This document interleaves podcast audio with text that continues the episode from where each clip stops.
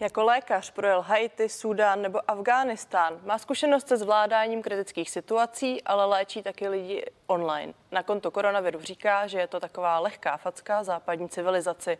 O kom je řeč se dozvíte v pořadu k věci. Dnešním hostem je chirurg nemocnice na Františku, člen organizace Lékařů bez hranic a taky podnikatel a pilot Tomáš Šebek. Dobrý den, zdravím vás do Řevnic. Dobrý den, děkuji za pozvání. Pane Ševku, já jsem v tom výčtu asi zapomněla také zmínit, že jste otec čtyř dětí. Nicméně, když odhlédneme od té rodinné části, čím vy se teď cítíte být nejvíc? No, já se právě asi cítím nejvíc být tím otcem. Takže eh, od toho bych eh, neodhlížel, to je asi to nejpodstatnější v mém životě.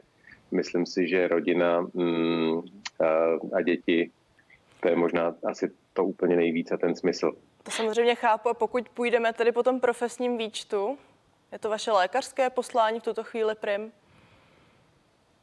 Myslím si, že uh, určitě je to uh, doktor ve mně, respektive chirurg, uh, a to se vlastně promítá do všech těch jednotlivých činností, které jste jmenovala překvapivě i do té pilotáže.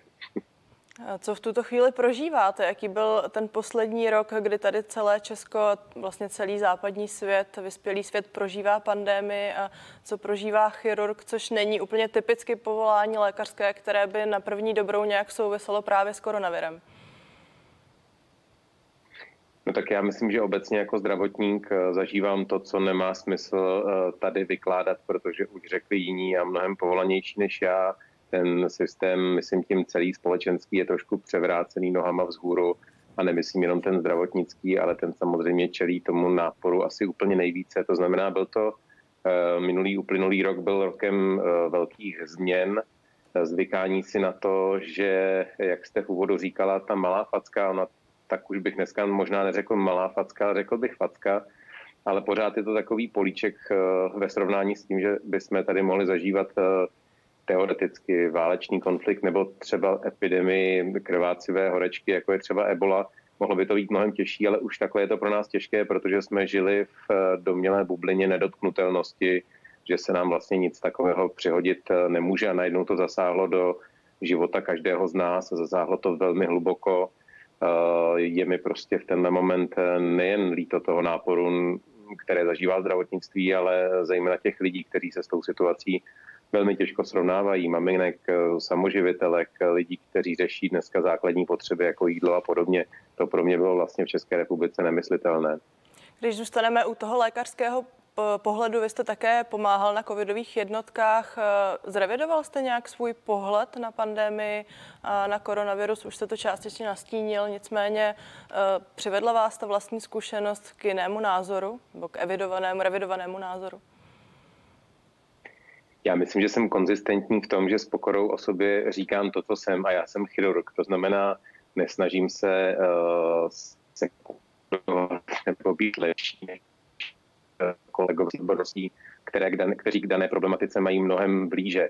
Já jsem říkal, že žádná krize se ještě nikdy nevyřešila uh, panikou, to znamená, od počátku se snažím hlavně uklidňovat a převádět ten problém do nějaké racionální podoby, mm, jak veřejně v tom veřejném prostoru, tak ale i sám pro sebe eh, v každodenní práci a nerevidoval jsem nic z toho, protože od počátku to beru jako velmi seriózní problém, který nás prostě v tenhle ten moment trápí a který evidentně bohužel ještě zatím eh, neúplně optimálně zvládáme.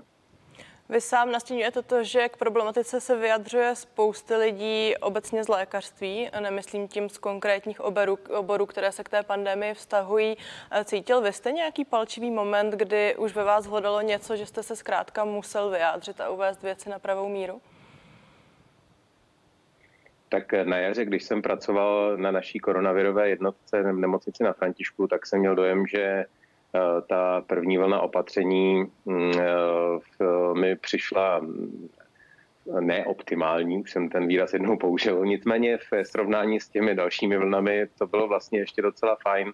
Tak jsem měl potřebu se vyjádřit, ale spíš z pohledu toho, jak řešit krizi obecně, nikoli z pohledu odborníka na problematiku virového onemocnění, kterým já rozhodně nejsem.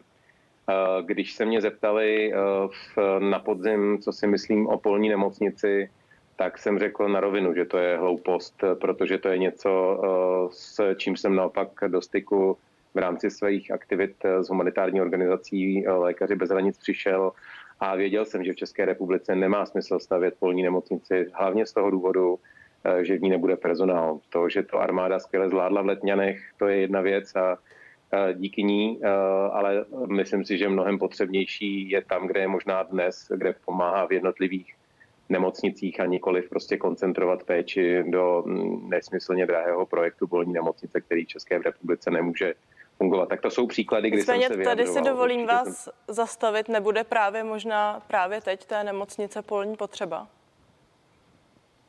Eh, jestli jí bude potřeba nebo nebude, já pevně věřím, že nakonec ne, ale to je vis major. Eh, kdyby jí bylo potřeba, tak v ní stoprocentně nebude mít kdo pracovat. A to je věc, která je předem daná. Takže je to jenom hypotetická otázka. Do té nemocnice eh, nemáme personál, protože ten personál už nemáme v těch nemocnicích, ve kterých ho teď potřebujeme. Co to s vámi dělá? Říkáte, nemáme personál, eh, předpokládám, že vy sám vynakládáte vlastní síly, úsilí. Myslíte si, že dokážete vy sám třeba pomoci ještě více? Přeci jen jste člověk, který má zkušenosti z krizových situací, eh, z, z krizových scénérií. Je ještě možno něco udělat?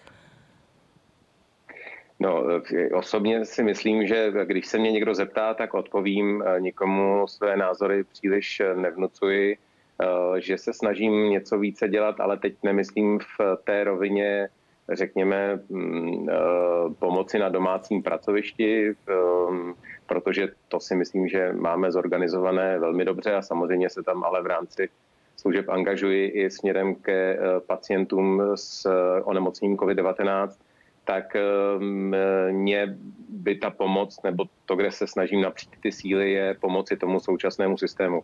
Ať v té elektronické noze, a nebo třeba v té noze, nebo v té úvaze ideové, kam by vlastně mm, post-koronavirové zdravotnictví České republiky mělo vlastně směřovat. To si myslím, že je docela podstatné.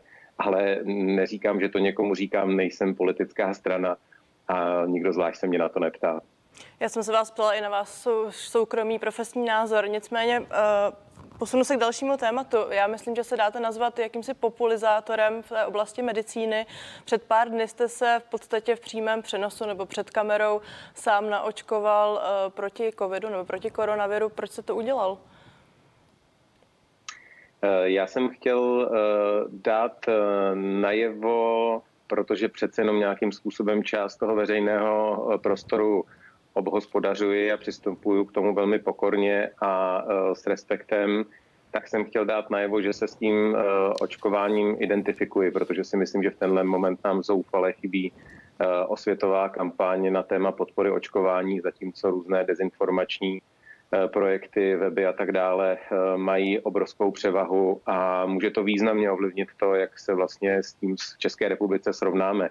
A já jsem se vůbec eh, nevyjadřoval k tomu, co si myslíme o konkrétní vakcíně nebo o tom, jak funguje, ale pojal jsem to z toho společenského pohledu, kdy jsem řekl jednu jedinou větu, kterou pak asi média ocitovala, že pokud se očkovat nebudeme, a že si myslím, že nám nic jiného nezbývá, tak nám zbytek eh, toho světa odjede.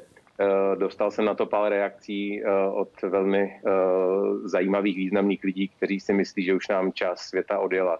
Tak já bych nechtěl být jaksi nápomocem tomu, že nám odjede ten zbytek. Tak to byl ten důvod, proč jsem to udělal.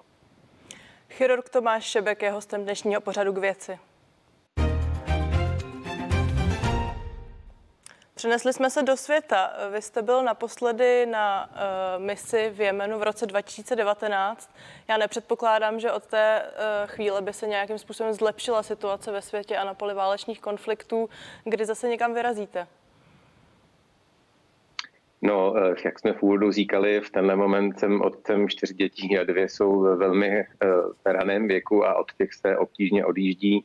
Takže já si myslím, že v výhledem několika příštích měsíců, asi dalších měsíců se mi vyjet eh, do zahraničí nepodaří, pokud by se nejednalo o nějakou krátkou, řekněme, týdenní dvoutýdenní výpomoc kdekoliv, kde bude potřeba, ale na misi ala 6 týdnů až tři měsíce pravděpodobně nevyrazím. Situace není jednoduchá a o to komplikovanější díky koronaviru, že vlastně nemůžeme jako lékaři bez hranic pracovat Eh, tak, jak jsme byli dosud zvyklí, protože nám to významně narušilo vlastně veškerou logistiku, jak logistiku lidí, tak eh, zdravotnických prostředků, léků a tak dále. Takže většina misí je dneska závislá hlavně na tom, co jsme ale léta předtím budovali, což je primárně zásluha vlastně místních lidí, kteří v rámci lékařů bez hranic pracují.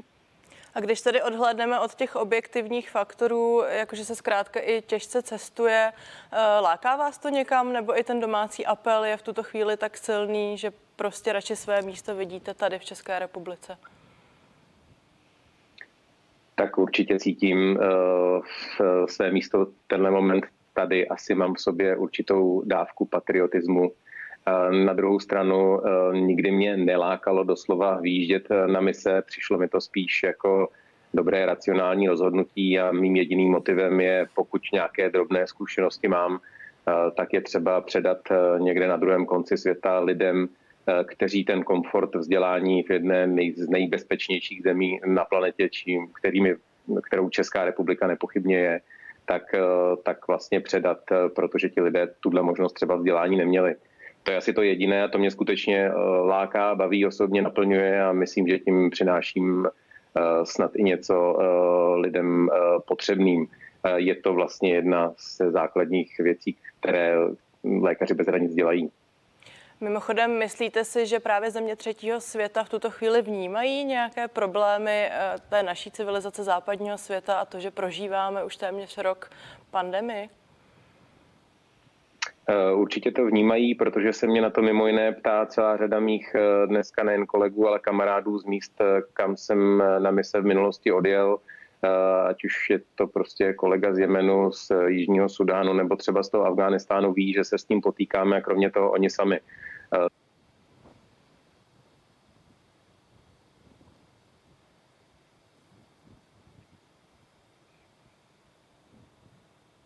Já se omlouvám, pane Šepku, my pravděpodobně uh, nemáme úplně správný signál. Eh, zkusíme tedy znovu navázat spojení. Já jen připomenu, že v tuto chvíli máme rozhovor s Tomášem Šepkem, který je chirurgem v nemocnici na Františku v Praze. Eh, Tomáš Šebek také pomáhá nebo je dobrovolníkem organizace Lékaři bez hranic, eh, které v tuto chvíli pandemie koronaviru velmi komplikuje jejich stálou činnost. Tomáš Šebek tady dnes schrnuje, co v posledním roce nebo v posledních měsících prožívá lékař eh, ve svém zaměstnání, co vyžaduje eh, jeho pozice. Mluví také o, to, proč se, o tom, proč se před pár dny nechal naočkovat před zraky kamer. Cítil tak potřebu v podstatě vyslat jakýsi společenský apel, že bez očkování podle jeho slov z této pandemie nevyjdeme do, do podobné situace, jakou jsme zaží, zažívali předtím. My zkoušíme s panem Šepkem dále navázat spojení, prosíme proto i, proto i diváky o chvíli trpělivosti. Pokud se nám to podaří, budeme se ptát také na to, co teď prožívají země třetího světa, zda vůbec vnímají to, že západní civilizace prožívá pandémii, kterou pravděpodobně od eh, dob první světové války eh, eh, nezažili západní svět nezažil. Budeme se ptát i, jaké je to pro lékaře, který v tom kontaktu v zemích, jako je Afghánistán nebo, nebo Jemen, eh, přichází do styku v každodenními tragédiemi, možná s mnohem palčivějšími otázkami a situacemi. Přesto nezanedbává a nebere, nebere na lehkou váhu to, co se děje tady právě v Česku. Ještě jednou eh, se pokoušíme spojit s Tomášem Šepkem. Jen pro zajímavost Tomáš Šebek také vymyslel virtuální projekt, projekt virtuálního lékaře, který eh, v podstatě umožňuje lidem, aby si konzultovali problémy pouze po internetu. Projekt také pomáhá vyhledávat v té současné nelehké době eh, lékaře online. A podle Tomáše Šepka právě ta současná situace podobným službám, službám nahrává. Já stále nemám z informace, zda se nám snaží, zda se nám Zase nám daří navázat spojení. Proto se pojďme prosím podívat na aktuální situaci v České republice. Nejvíc nakažených koronavirem na světě v tuto chvíli eh, registruje Irsko. V minulém týdnu tam bylo 10 100 eh, případů na milion obyvatel. Na druhém místě je Česká republika, následovaná Slovinskem a Spojeným královstvím. Bližší informace o situaci v Irsku už má reportér CNN Nate Robertson.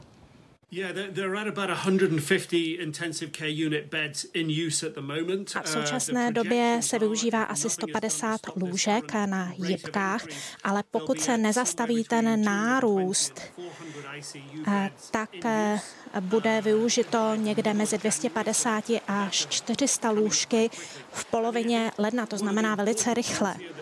Co je však důležité, o čem mluví vládní představitelé, je, že když se vrátíme k vánočním svátku, to znamená v období před třemi a půl týdny, tak míra nárůstu se zvýšila o 785% a podobné srovnání, co se týče té britské mutace, anglické mutace, eh, to bylo byl podíl 8% kolem Vánoc a teď už je to 45% a proto irská vláda očekává, že tato mutace bude v následujících týdnech eh, dominovat. A prognóza tedy je, že bude velký tlak na lůžka jednotek intenzivní péče. Kapacita je, ale je třeba přijmout opatření.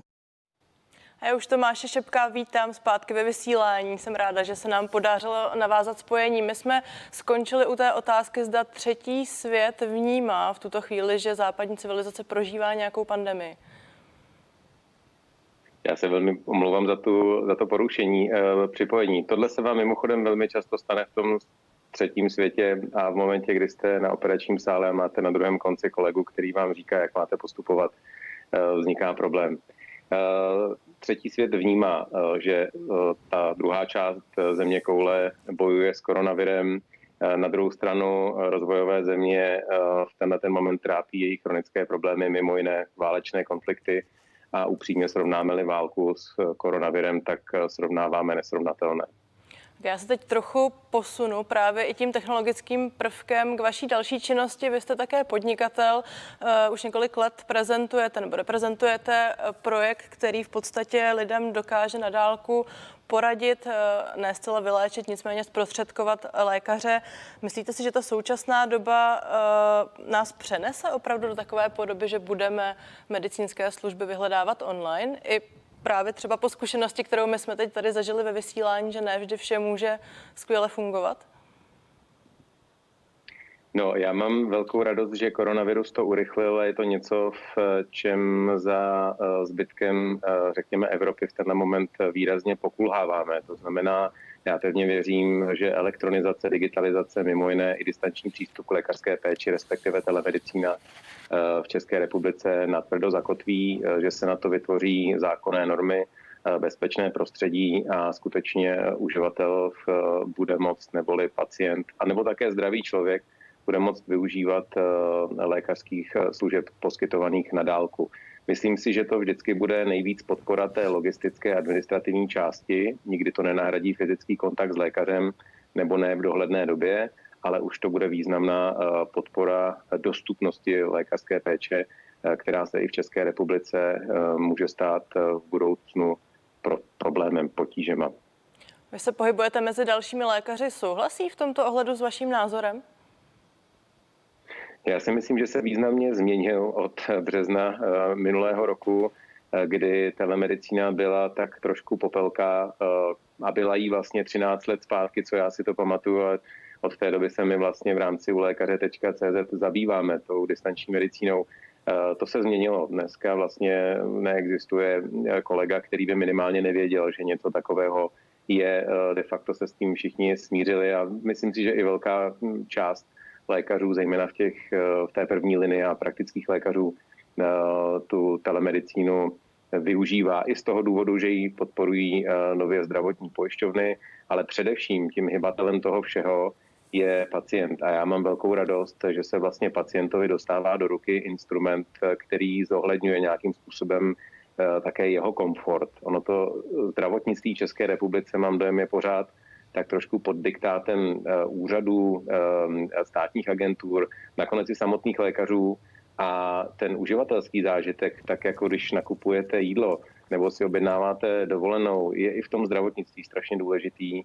A tohle otevírá dveře pro uh, pacienta, pro jeho silný hlas, pro to, aby si začal pomaličku definovat, jak to zdravotnictví má vypadat. A tomu já osobně velmi tleskám. Já si myslím, že pacient musí být středem toho systému. Já si tady dovolím uh, soukromý uživatelský postřeh, nicméně nemáte strach, že ve chvíli, kdy už teď jsme svědky toho, že někteří lékaři zkrátka nemají čas, možná ani chuť eh, s lidmi komunikovat, uh, že se jim nebude chtít ani skrze ty internetové komunikátory, protože možná budou ještě více zahlceny, zahlceni dotazy od pacientů.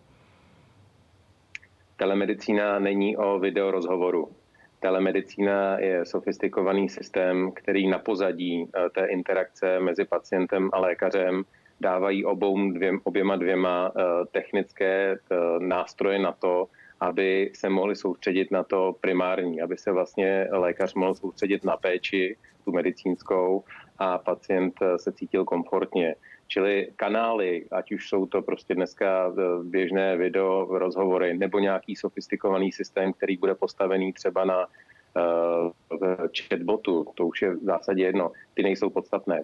Podstatná uh, je ta komplexita uh, řešení vzdáleného přístupu a to je mnohem sofistikovanější problém, než jenom ta interakce, která probíhá prostě s lékařem a pacientem de facto formou, jako dnes my dva si povídáme obdobně jako na tom Skypeu.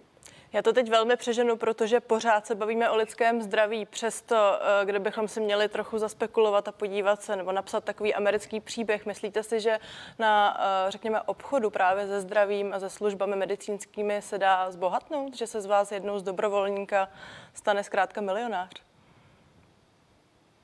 Eh, mým cílem nikdy nebylo být milionářem, ale být společensky prospěšný a myslím si, že to samé cítí dneska stovky kolegů, kteří se mnou vlastně tu službu budují a posouvají ty milníky dál. Eh, tahle genetika eh, toho, jak podnikáme, se nikdy nezmění.